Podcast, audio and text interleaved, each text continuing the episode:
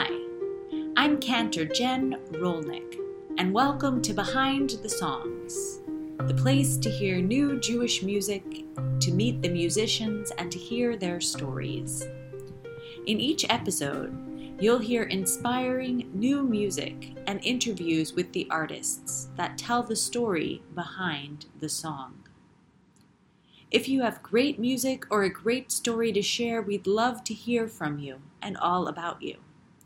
Send a sample to behind the songs podcast at gmail dot com. I'd like to get things started with a moment I'll never forget and the song it inspired. There I was on a sweltering Tuesday morning in Dallas, Texas. It was over a hundred degrees outside, but you'd never know it from within the ballroom of our hotel convention center. Up until that point, the conference was like many other I'd attended. There were sessions for new music, Jewish learning, and networking. What happened next was nothing like what came before. An elegantly dressed man came to the stage and began to speak. "I invite you to close your eyes," he said, "and imagine the last time you encountered someone who was experiencing homelessness. Where did you see them? How did they look? What clothes were they wearing? How did they smell? How did their presence make you feel?" For many of us, encountering homelessness and those experiencing it makes us very uncomfortable. But what would it take to change your perception? Before I could open my eyes, I heard fifty voices singing in unison these words adapted from the Book of Psalms. "I am a child of God." When I opened my eyes, the members of the Dallas Street Choir were standing on stage before me, and the elegantly dressed speaker was conducting them with his hands. The Dallas Street Choir is comprised entirely of people living on the streets of Dallas. They rehearse each week, and they've performed everywhere, from soup kitchens to Carnegie Hall. The choir doesn't promise its members a job or even a safe place to sleep. Instead, it gives them the gift of dignity and the power of voice. After their performance, several members spoke about living on the streets and the importance of the choir in their lives. One singer, T J, told us about his commute to rehearsal. T J doesn't have a car, and instead he relies on public transportation and his own two feet to get him where he needs to go. He leaves four hours before rehearsal in order to arrive on time. He takes three buses, he walks a little over a mile, and he's never been late.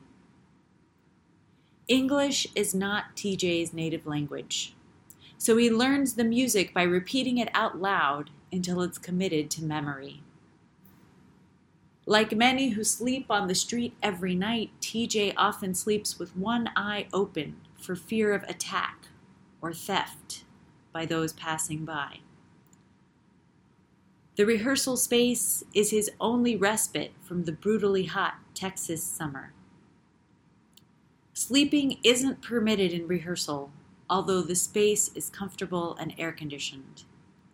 And after a warning, members who break the rules, even falling asleep, are asked to leave the room until they're ready to sing. During the question and answer session, one woman from our conference asked the conductor, "Have you ever kicked someone out of the choir for breaking the rules?" He replied, "I do not believe in second chances." Then, without missing a beat, he continued, I believe in infinite chances. Once you're a member of our choir, of our family, you are a member for life. Next, another member of the choir, Teresa, shared her story.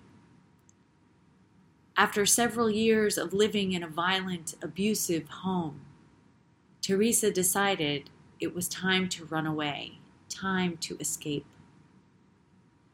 After several months of moving from shelter to shelter, Teresa ended up living on the street.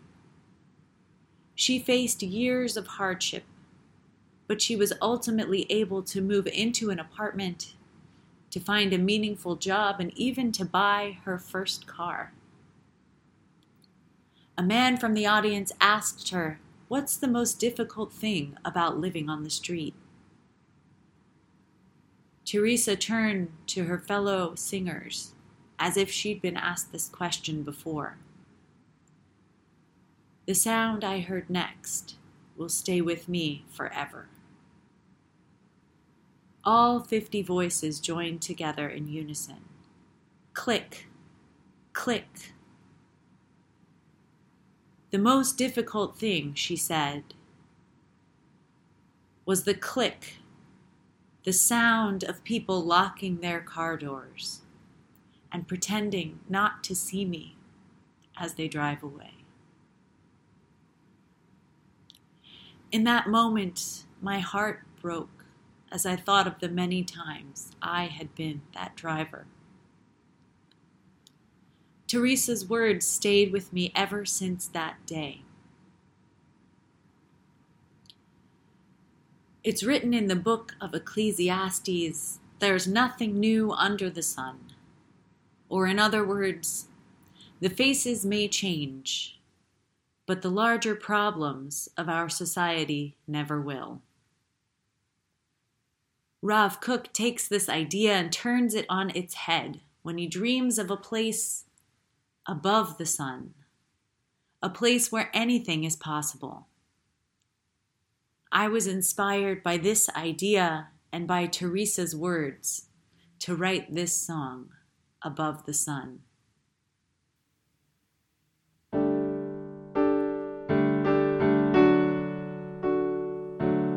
They say there's nothing new under the sun.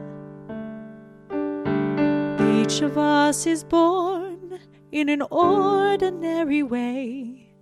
We live, we laugh, we love, and then we die. And the whole thing spins round and round again. They say it's all been done before. Every stone uncovered, every story told, the worries of the past, they always seem to find us with nothing left to do but wait our turn. When looking here below, it's easy to feel stifled. When looking here below, it's easy to feel small. But a shift in your perspective somewhere above the trees.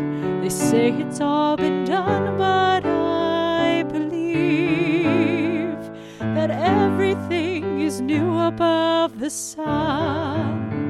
Above the sun, each voice can be heard above the sun, where each of us can shine. They say it's all been done, but I believe that everything is new above the sun. They say you're just a face among the crowd, that anything worth saying was uttered long ago, but no one sees the world through your pair of eyes. No one tells your story quite like you. Standing at the edge of the comfortably familiar, reaching for the clouds, but afraid of that first step.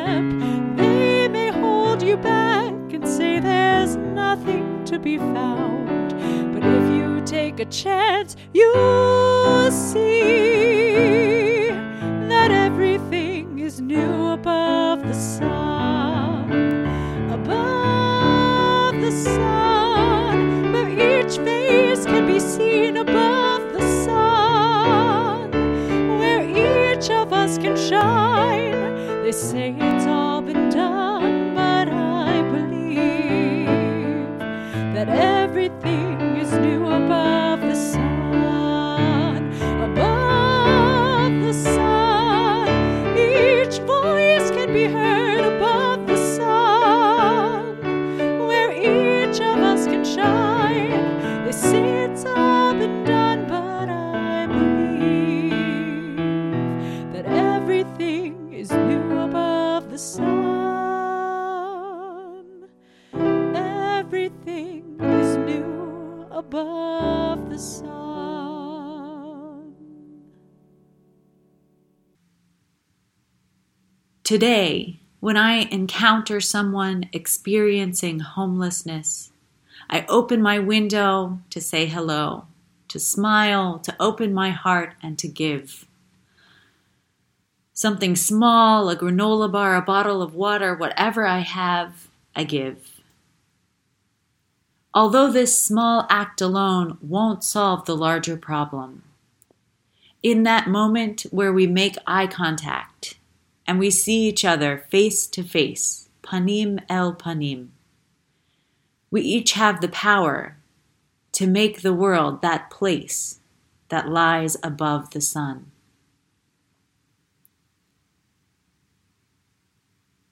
I hope you've enjoyed this episode of Behind the Songs podcast, the place to hear new Jewish music, to meet the musicians, and to hear their stories.